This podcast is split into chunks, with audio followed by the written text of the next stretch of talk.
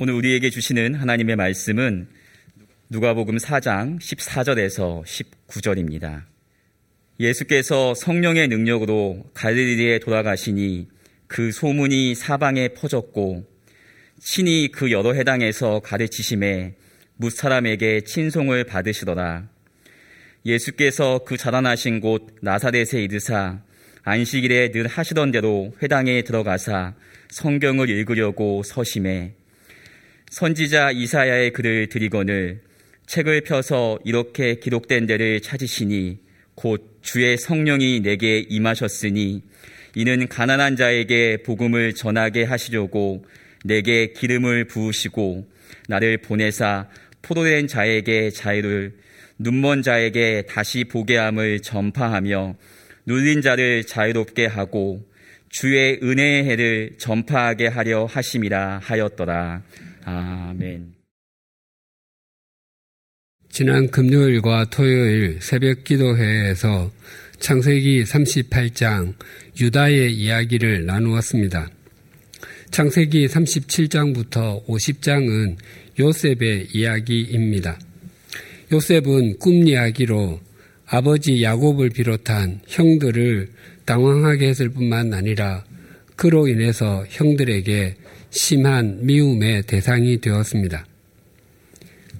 형들은 요셉의 채색옷을 벗기고 빈 구덩이에 던졌습니다. 다행히 그 속에 물은 없었습니다. 형들은 요셉을 미디안 상인에게 팔고서 아버지에게는 요셉의 옷, 옷에 순념소 피를 적셔 맹수에게 해를 당한 것처럼 거짓말을 했습니다.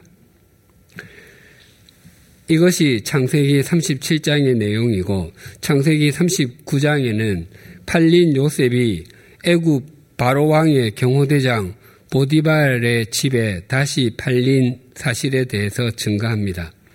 그 사이 38장에 야곱의 넷째 아들 유다의 이야기가 있습니다. 그래서 유다의 이야기는 연극의 막과 막 사이에 공연되었던 막간극과도 같습니다. 유다는 다른 형제들과 함께 동생 요셉을 구덩이에 던졌다가 팔아 넘기고서 그 마음에 생긴 빈 구덩이를 메울 길이 없었습니다. 그래서 자신이 사는 헤브론에서 북서쪽으로 약 24km 떨어진 아둘람으로 가서 거기에 사는 히라와 한동안 함께 지냈습니다. 유다 지파인 다윗이 사울 왕의 추격에서 도망을 다닐 때 아둘람에 있는 굴에 피하기도 했습니다. 유다는 거기에서 가나안 사람 수아라 하는 사람의 딸을 보고 그와 동침했습니다. 그 상황을 좀 더 정확하게 표현하면 유다가 아들람에서 가나안 사람 수아의 딸을 보고 안목의 정욕에 빠져 반강제로 결혼하고 동침하였다입니다. 유다는 마음에 생긴 공허함의 구덩이를 메우지 못한 상태로 안목의 정욕에 빠진 것입니다. 당시 그 상황을 생각해 보면 표면적으로는 유다가 자신의 의지대로 행하는 것 같지만 실상은 자신의 삶을 방치하고 정욕에 사로잡히는 것입니다. 게다가 유다가 결혼한 수아의 딸은 가나안 사람이었습니다. 아브라함은 아들 이삭을 가나안 사람과 결혼시키지 않기 위해서 늙은 종을 고향으로 보냈고 야곱도 이삭에게 가나안 가나안의 딸 중에서 아내를 맞이하지 말라고 했었는데 유다는 아예 제 발로 찾아가서 가나안 사람과 결혼했습니다. 유다와 아내인 수아의 딸 사이에 세 아들 엘, 오난, 셀라가 태어났습니다. 엘과 오난은 터울이 적게 져 보이고 셀라는 두 형과는 터울이 많이 져 보입니다. 세월이 흘러 장남 엘이 결혼할 때가 되자 유다는 다마를 며느리로 맞았습니다. 성경에는 다말이 두 명 더 나오는데 다윗의 딸과 압살롬의 딸이 같은 이름이었습니다. 성경은 그 두 사람이 모두 아름다웠다고 전합니다. 유다가 며느리를 보고서 얼마나 기뻐했겠습니까? 하지만 그 기쁨은 그렇게 오래 가지 않았습니다. 아들 엘이 죽고 말았습니다. 성경은 엘이 어떤 형태로 죽음을 맞이했는지 말하지 않지만 그가 죽게 된 것이 여호와 보시기에 악했기 때문이라고 말합니다. 엘의 삶이 사람들 보기에는 악하지 않았을지도 모릅니다. 그러나 하나님 보시기에는 그렇지 않았습니다.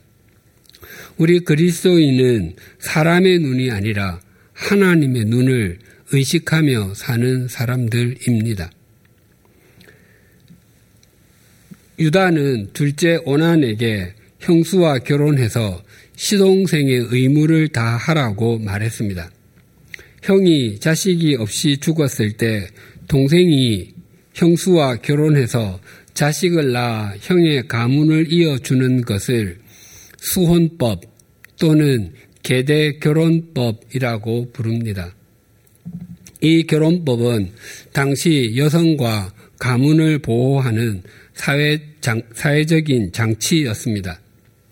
이렇게 대신 결혼해 주는 사람을 고엘, 기업 물을 사람이라고 불렀는데 그 사람은 굉장히 존경을 받았습니다. 반면에 고엘이 되기를 원하지 않을 때는 신발을 벗어서 던지는 것으로 자기 의사를 표현했는데 사람들은 그 집을 신벗김 받은 자의 집이라고 부르며 천시했습니다. 오나는 형수 다말과 결혼은 했지만 동침할 때마다 임신이 되지 않게 하려고 사정을 땅바닥에 했습니다. 오나는 재산에 관심이 있었던 것으로 보입니다. 장남은 다른 형제보다 상속을 많이 받았습니다. 엘에게 아들이 없으면 장자권은 자신에게 넘어오게 됩니다. 그러나 다말이 자신을 통해서 아들을 낳게 되면 그 아들에게 장자권이 넘어가게 되는데 그것이 싫었던 것이었습니다. 그래서 오난도 죽음을 맞이하게 하고 말았습니다. 오난이 형수와 결혼했, 형수와 계대 결혼했기 때문에 표면적으로는 율법, 즉 말씀을 지키고 따른 것처럼 보였을 것입니다. 하지만 그 속으로는 정욕을 따랐습니다. 그가 사람을 속일 수 있었을는지는 몰라도 하나님은 속일 수 없었습니다. 우리는 겉만 그리스도인이어야 하는 것이 아니라 속도 그리스도인 이어야 합니다. 여기까지 이르자 유다는 두려움이 앞섰습니다. 만약 남은 아들 셀라마저 죽으면 자기 집안에 대가 끊기게 생겼습니다. 그래서 다말에게 딥나 친정에 가 있도록 했습니다. 셀라가 좀 더 자라면 결혼하게 해 주겠다고 핑계를 대었습니다. 많은 세월이 흘렀고 유다의 아내가 죽었습니다. 유다는 마음이 공허했는지 친구 히라와 함께 딥나로 올라갔습니다. 딥나는 다말의 며느리 다말의 친정이 있는 곳임에도 유다는 며느리를 찾아볼 마음이 틀끝만큼도 없었습니다. 그는 참 무관심하고 무책임한 삶을 살았습니다. 다말은 시아버지 유다가 자신을 셀라와 혼인시켜줄 마음이 없는 것을 알고 자식을 갖기 위한 비상책을 강구했습니다. 그래서 매춘부에 복장을 하고 나왔는데 유다가 알아보지를 못했습니다. 객지로 온 유다는 그가 며느리인 줄도 모르고 매춘하기를 원했습니다. 사람은 자기가 감추어진다고 생각하면 마음과 행동이 흐트러지기가 쉽습니다. 해외에서 도박이나 매매춘이 많이 이루어지는 것은 거기에서는 자기 자신이 감추어진다고 생각하기 때문일 것입니다. 아무도 보지 않는 데서 자신을 우리는 잘 가꾸어야 합니다. 사, 람에게는 감추어질지 몰라도 하나님께는 결코 감추어지지 않기 때문입니다. 유다는 염소 새끼를 화대로 주겠다고 했습니다. 유다와 그의 형제들이 요셉을 팔고 요셉의 옷에 묻힌 것이 염소의 피였습니다. 염소 피로 아버지를 속인, 속였는데 자신도 염소 때문에 구렁텅이로 빠져 들어가고 있습니다. 하지만 다말은 어린 염소보다도 담보물이 더 필요했습니다. 자신이 임신하게 되면 그 아버지가 누구인지를 밝혀야 했기 때문입니다. 그래서 다말은 유다의 신분을 확인할 수 있는 도장과 끈 그리고 유다의 지위를 상징하는 지팡이를 담보물로 받았습니다. 다말은 유다와의 단 한 번의 관계로 임신하게 되었습니다. 하나님께서 개입하신 것입니다. 후에 유다는 자신과 하룻밤을 지낸 여인을 찾으려고 했지만 찾을 수가 없었습니다.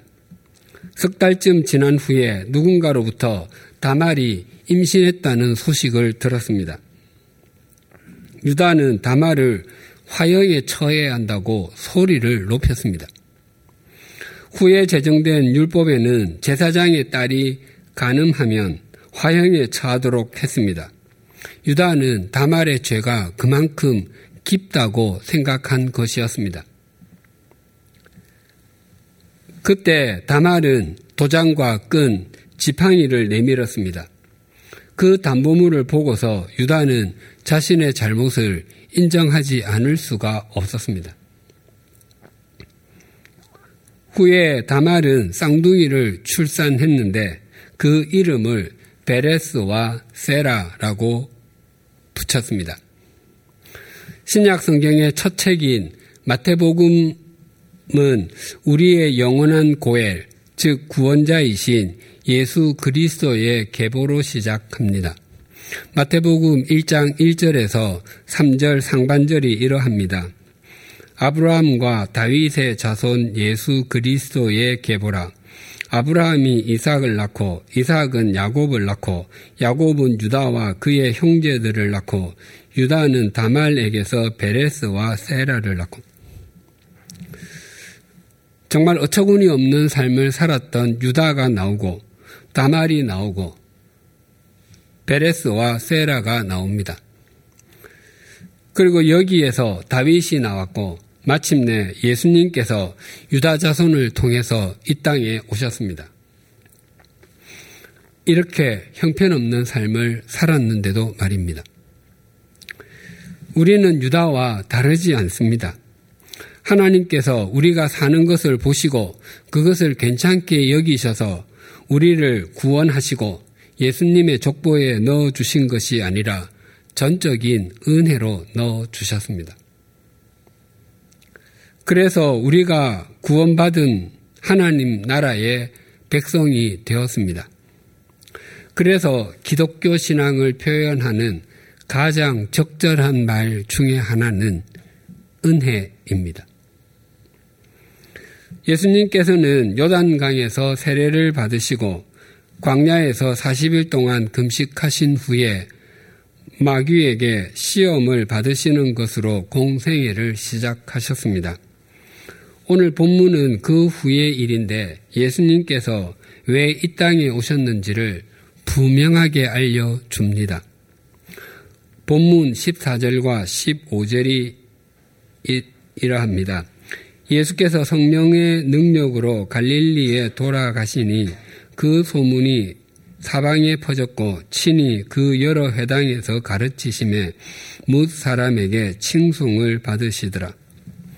이 오늘 본문 누가복음 4장 14절에서 9장 50절까지는 예수님께서 갈릴리에서 사역하신 내용에 대해서 증거합니다. 그래서 이 14절과 15절은 예수님의 갈릴리 사역의 서론과도 같습니다. 예수님께서 세례를 받으신 곳과 40일 동안 금식하신 광야 그리고 마귀의 시험은 모두 이스라엘의 남쪽 유대 지방에서 있었던 일입니다. 그리고 예수님께서는 한동안 그 유대 지방에서 사역을 하셨지만 공관 복음은 모두 예수님께서 갈릴리 지방 북쪽에서 사역을 시작하신 것으로 증거합니다.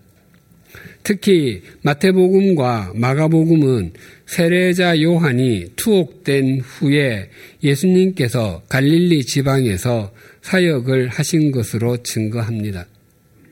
즉, 주님께서 오시는 것을, 오시는 길을 준비하는 것을 소명으로 받은 세례자 요한의 역할이 끝나고 그 길의 주인공이신 예수님께서 오셔서 사역을 시작하신다고 선언하는 것입니다. 표면적으로 보면 예수님께서 예루살렘에서 집중적으로 사역하시는 것이 훨씬 더 효율적이고 자연스럽게 생각이 됩니다. 예루살렘은 당시 이스라엘에서 정치와 경제의 중심지였을 뿐만 아니라 인구도 많았고 게다가 성전이 있는 종교의 중심지이기도 했기 때문입니다. 한국 세계 선교 협의회와 한국 선교 연구원의 공동 조사에 의하면 2020년 12월 현재 해외에 파송된 우리나라 장기 선교사 숫자는 168개국에 22,259명이라고 합니다. 파송된 선교사의 태반은 그 나라의 수도에서 사역할 것입니다. 특히 치안이 불안정하고 경제 성장을 이루지 못한 나라일수록 더욱더 그러합니다. 하지만 예수님의 초기 사역은 예루살렘이 아니라 갈릴리 지역에 초점이 맞추어져 있습니다. 마태복음은 예수님의 갈릴리 사역에 대해서 이렇게 증거합니다. 마태복음 4장 14절에서 16절이 이러합니다. 이는 선지자 이사야를 통하여 하신 말씀을 이루려 하심이라 일러스되 스불론 땅과 납달리 땅과 요단강 저편 해변 길과 이방의 갈릴리여 흑암에 앉은 백성이 큰 빛을 보았고 사망의 땅과 그늘에 앉은 자들에게 빛이 빛이었도다 하였느니라. 이스라엘의 북쪽의 스불론 땅과 납달리 땅인 그 갈릴리 지방은 변방이라고 하는 지역적인 이유로 인해서 역사적으로 주변 나라의 침입을 항상 받았고 그래서 항상 시달림을 당했습니다. 게다가 솔로몬 왕은 성전과 왕궁을 20년 동안 지은 후에 막대한 양의 백향목과 잣나무 그리고 금을 제공한 두로 왕 히람에게 갈릴리 지방의 20개 도시를 그 보답으로 주어버렸습니다. 그 도시의 사람들은 졸지의 모든 것을 다 빼앗기고 이스라엘 국민에서 두로 국민으로 신분이 바뀌어 버렸습니다. 그래서 그들은 이스라엘 사람이면서도 이방인처럼 여김을 받았습니다. 그 결과로 갈릴리야말로 짙은 어두움이 가득한 땅이 되었고 죽음의 그림자가 음습하는 그늘진 땅이 되어버리고 말았습니다. 그러나 예수님께서 오심으로 그 어두움의 땅, 사망의 땅에 영원한 생명의 빛이 비치게 되었습니다. 역설적이게도 어두움의 고통과 죽음의 그림자가 드리운 절망이 영원한 생명의 빛으로 오신 주님을 만나게 해주는 연결 고리가 되었습니다. 갈릴리에서 사역을 시작하신 예수님께서 구체적으로 어떤 일을 하실지에 대해서 16절이 이렇게 증거합니다. 예수께서 그 자라신 곳 나사렛에 이르사 안식일에 늘 하시던 대로 회당에 들어가사 성경을 읽으려고 서심해 영원한 고엘 즉 구원자로서의 삶을 시작하신 예수님께서는 늘 하시던 대로 즉 습관을 따라 회당으로 들어가셨습니다.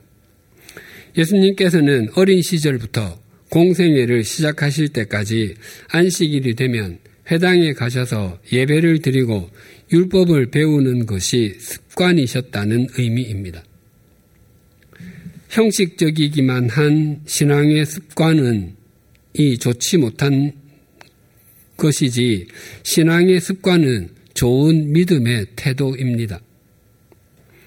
하루를 시작하고 잠자리에 들기 전에 하나님의 말씀을 한 장, 아니 몇 절이라도 읽고 단 3, 4분이라도 머리를 숙이고 하나님께 기도드리며 하루를 시작하게 해 주신 것과 하루를 마무리하게 해 주신 것에 대해서 중심으로 감사를 드리는 신앙의 습관이 있다면 제자 훈련을 수십 시간 받는 것보다도 훨씬 더 믿음이 깊어지게 될 것입니다. 또한 주일 예배를 드리는 시간에는 언제나 예배당이나 예배의 자리에 앉아 있는 것이 좋은 신앙의 습관입니다. 어떤 주일에는 예배당에 앉아 있고 또 어떤 주일에는 등산을 가 있고 또 어떤 주일에는 취미 활동을 하고 있다면 바른 신앙의 습관이 아닙니다. 또한 음식 앞에서는 주변을 두리번거리며 사람을 의식하고 눈치를 보는 것보다 자동적으로 고개를 숙여 그 음식을 먹을 수 있게 해주신 하나님께 감사하며 하나님을 의식하는 것이 좋은 신앙의 습관입니다. 신앙이 습관적이어서 문제가 되는 것보다 신앙이 습관이 되지 못해서 생기는 문제가 훨씬 더 큽니다. 가장 바른 신앙의 습관은 하나님과 하나님의 말씀에 늘 순종하는 것입니다. 17절이 이렇게 증가합니다. 선지자 이사야의 글을 드리거늘 책을 펴서 이렇게 기록된 데를 찾으시니 예수님께서는 당신의 고향에 있는 회당에서 구약 성경을 읽으시는 것으로 당신께서 무엇을 위해 이 땅에 오셨는지를 분명하게 밝히셨습니다. 당시 회당 예배에서는 모세 오경을 154개로 나누어서 한 주에 하나씩 읽었습니다. 그래서 3년이면 모세 오경 전체를 통독할 수 있었습니다. 모세 오경을 낭독한 후에는 회당장이 그 예언서 중에 한 부분을 재량껏 선택해서 읽었습니다. 예수님께서 회당을 방문하신 그 안식일에는 이사야를 읽었던 것으로 보입니다. 그리고 참석한 사람 중에서 성경을 해석할 수 있는 사람이 있으면 일어서서 해석을 했습니다. 예수님께서는 회당 예배에서 읽은 이사야를 넘겨받아 61장 1절과 2절 부분을 찾아 읽으셨습니다. 18절과 19절이 이렇게 증가합니다. 곧 주의 성령이 내게 임하셨으니 이는 가난한 자에게 복음을 전하게 하시려고 내게 기름을 부으시고 나를 보내사 포로된 자에게 자유를 눈먼 자에게 다시 보게 함을 전파하며 눌린 자를 자유롭게 하고 주의 은혜의 해를 전파하게 하려 하심이라 하였더라. 예수님께서는 당신 스스로 이 땅에 오신 목적을 가난한 사람에게 복음을 전하기 위함이라고 하셨습니다. 여기서 말하는 가난한 사람이란 단지 경제적으로 어려운 사람만을 의미하는 것이 결코 아닙니다. 만약 그런 의미라면 세계의 갑부들은 주님이 없어도 구원을 이루는 사람들이 될 것입니다. 여기서 말하는 가난한 사람은 자신의 힘으로는 살아갈 수 없다고 고백하는 사람, 외부의 도움을 통해서만 살아갈 수 있다고 고백하는 사람들을 뜻합니다. 예수님께서는 이 가난한 사람이 어떤 사람인지를 세 가지로 설명하셨습니다. 첫째는 포로된 사람입니다. 포로가 된 사람, 사람 역시 단지 죄를 지어서 수감되어 있는 죄수만을 의미하는 것이 아닙니다. 그런 의미라면 감옥에 갇혀있지 않은 사람은 다 자유인이고 주님의 구원이 필요 없는 사람들이 될 것입니다. 여기서 말하는 포로된 사람은 자신의 삶이 죄악되고 절대적인 가치관에 사로잡혀 있는 모든 사람을 의미합니다. 그들은 누군가가 풀어주지 않으면 자유함을 얻을 수 없는 사람들입니다. 도박이나 약물, 쾌락 등 각종 중독에 빠진 사람들은 자신이 그 빠진 그것에 포로가 되어 있는 것입니다. 자기 자신이 그것을 통제하고 조절한다고 말은 할지라도 실제는 그럴 능력이 없습니다. 유다도 자신이 풀 수 없는 정욕의 포로가 되고서 하지 말아야 할 일을 행하고 말았습니다. 자신이 풀 수 없는 것에 매여 있는 사람은 외부의 힘이 그것을 풀어 주어야 자유인이 될 수 있습니다. 둘째는 눈먼 사람입니다. 눈먼 사람 역시 누군가의 도움이 없이는 아무것도 할 수 없는 사람을 의미합니다. 사사 삼손이 들릴라의 치마폭에서 놀다가 결국 두 눈이 빼임을 당하자 아무것도 할 수 없었습니다. 신전 기둥을 붙잡는 것조차도 다른 사람의 손을 의지해야 했습니다. 사도 바울도 예수 믿는 사람들을 핍박하다가 부활하신 주님을 만난 후에 그 눈이 멀어서 다른 사람의 손에 이끌려 담에색으로 가지 않았습니까? 또한 뭔가에 빠져 있게 되면 그것에 눈이 멀었다라고 말합니다. 자기 야망이나 한탕주의에 눈이 멀게 되면 거기에서 빠져나올 수 없습니다. 혹 그 야망을 이루게 된다 할지라도 지난 삶은 무가치하게 여기지고 깊은 한숨을 쉬게 됩니다. 예수님께서는 정말 보아야 할 것을 보지 못하는 사람들의 눈을 영혼을 향해 뜨게 해 주시기 위해 이 땅에 오셨습니다. 마지막 셋째는 눌린 사람입니다. 혹시 주무시다가 가위 눌려 보신 적 있으십니까? 자다가 가위 눌리면 몸을 움직일 수 없으면 말할 필요도 없고 누군가에게 도움을 청하고 싶어 입을 소리를 지르려고 해도 입이 떨어지지가 않습니다. 또 어떤 사람은 자신이 감당하기 힘든 빚에 눌리기도 하고 증오심이나 시기심에 짓눌려 일상생활을 제대로 하지 못하기도 합니다. 이 세 가지 포로된 자에게 자유를 눈먼 자에게 다시 보게 함을 눌린 자를 자유롭게 하는 것을 예수님께서는 주의 은혜의 해를 전파하는 것이라고 말씀하셨습니다. 주의 은혜의 해는 구약 성경에 있는 희년을 의미합니다. 제7일을 안식일이라고 하고 제7년째를 안식년이라고 하듯이 그 안식년이 일곱 번이 되는 49년의 다음 해를 희년이라고 합니다. 희년에는 모든 종에게 자유를 선포하고 모든 채무자의 빚을 탕감해 주었고 모든 토지도 원래의 주인들에게 돌려 주어야 했습니다. 그렇기 때문에 희년은 자유의 해요, 기쁨의 해요, 복음의 해였습니다. 바로 이 사실, 영원한 희년이 있음을 선포하기 위해서 예수님은 이 땅에 오셨습니다. 예수님께서 허물과 죄, 욕망에 포로되었던 우리에게 자유를 선포하지 않으시고 야망과 세속적인 가치관에 눈멀었던 우리를 다시 보게 해 주시지 않으시며 자신이 감당할 수 없는 것에 짓눌려 살았던 우리를 해방시켜 주시지 않으셨더라면 주님의 은혜의 해를 우리가 어떻게 누릴 수 있었겠습니까? 에베소서 1장 17절에서 19절에 이런 말씀이 있습니다.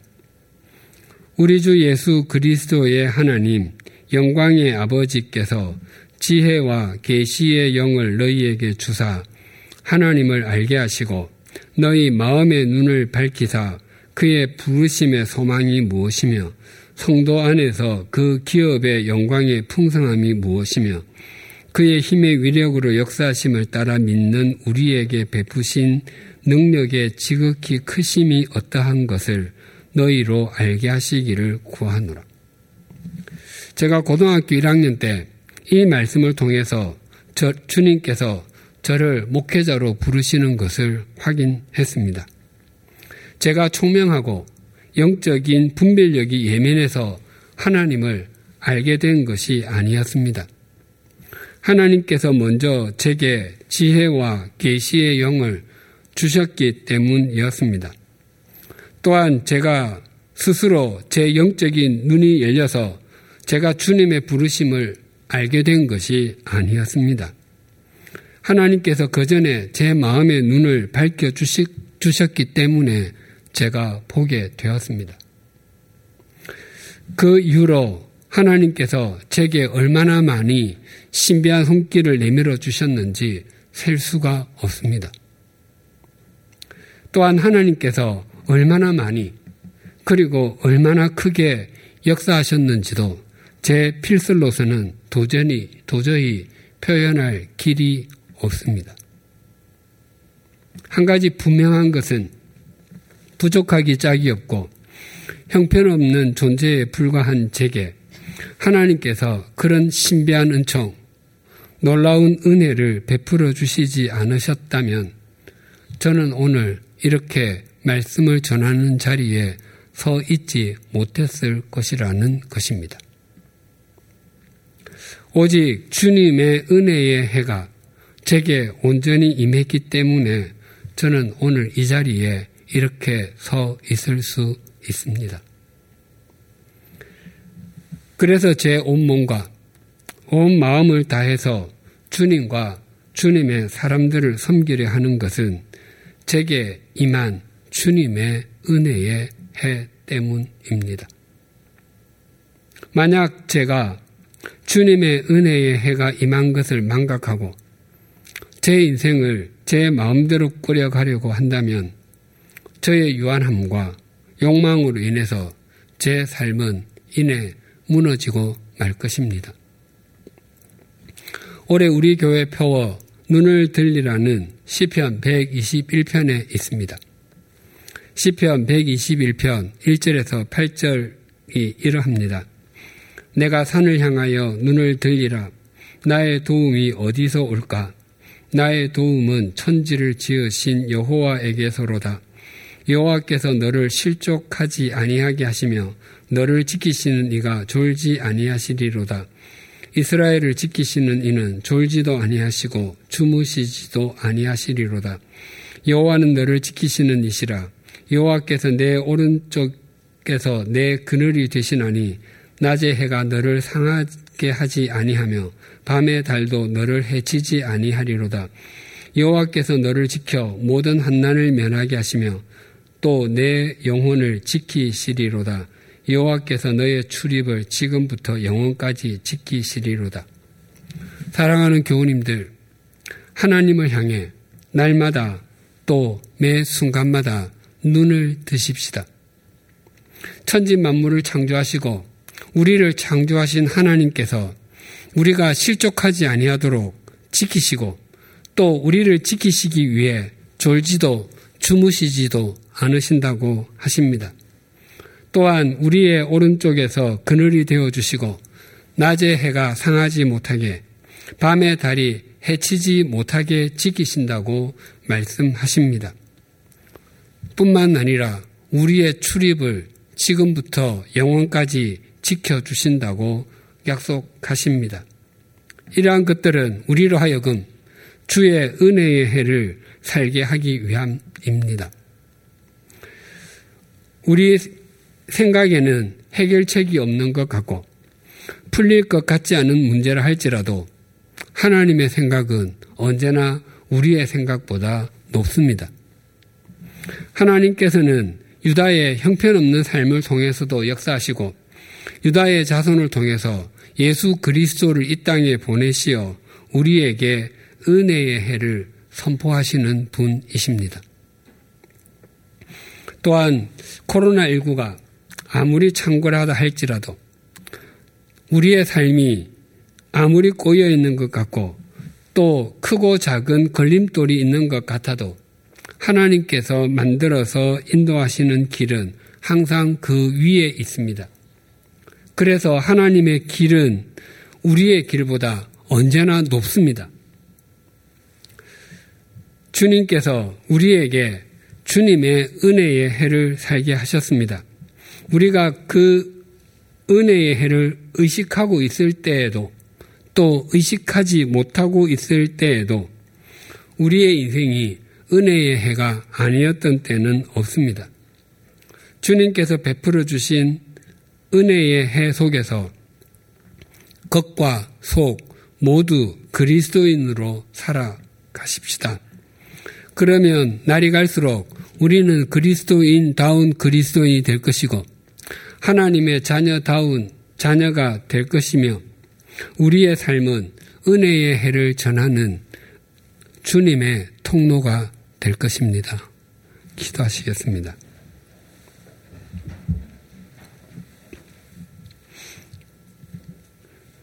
유다가 정말 형편없이 살았지만 하나님께서는 그의 가계를 따라서 다윗이 태어나게 하시고 또한 그의 자손을 통하여 예수님께서 이 땅에 오시는 은총을 베풀어 주셨습니다. 또한 주님께서 이 땅에 오신 목적이 우리에게 자유와 은혜를 선포하기 위함임을 되새기게 해 주셔서 감사합니다. 우리의 허물과 죄악된 삶에도 불구하고 주의 은혜의 해 속에 우리를 속하게 해 주셔서 더욱더 감사합니다. 전심으로 바라옵나니 우리 각자가 죄악된 삶이나 세속적인 가치관의 포로가 되지 않게 하시고 야망이나 한탕주의에 눈멀지 않게 하시며 감당할 수 없을 정도의 과도한 것에 눌리지 않게 하심으로 주님께서 베풀어 주신 은혜의 해를 살아가게 하여 주시옵소서. 그리하여 은혜의 해를 사는 우리를 통하여 은혜가 없어 세속적인 가치관의 포로가 된 이 세상에 은혜의 해가 전하여 지게 하여 주시옵소서 예수님의 이름으로 기도드립니다. 아멘.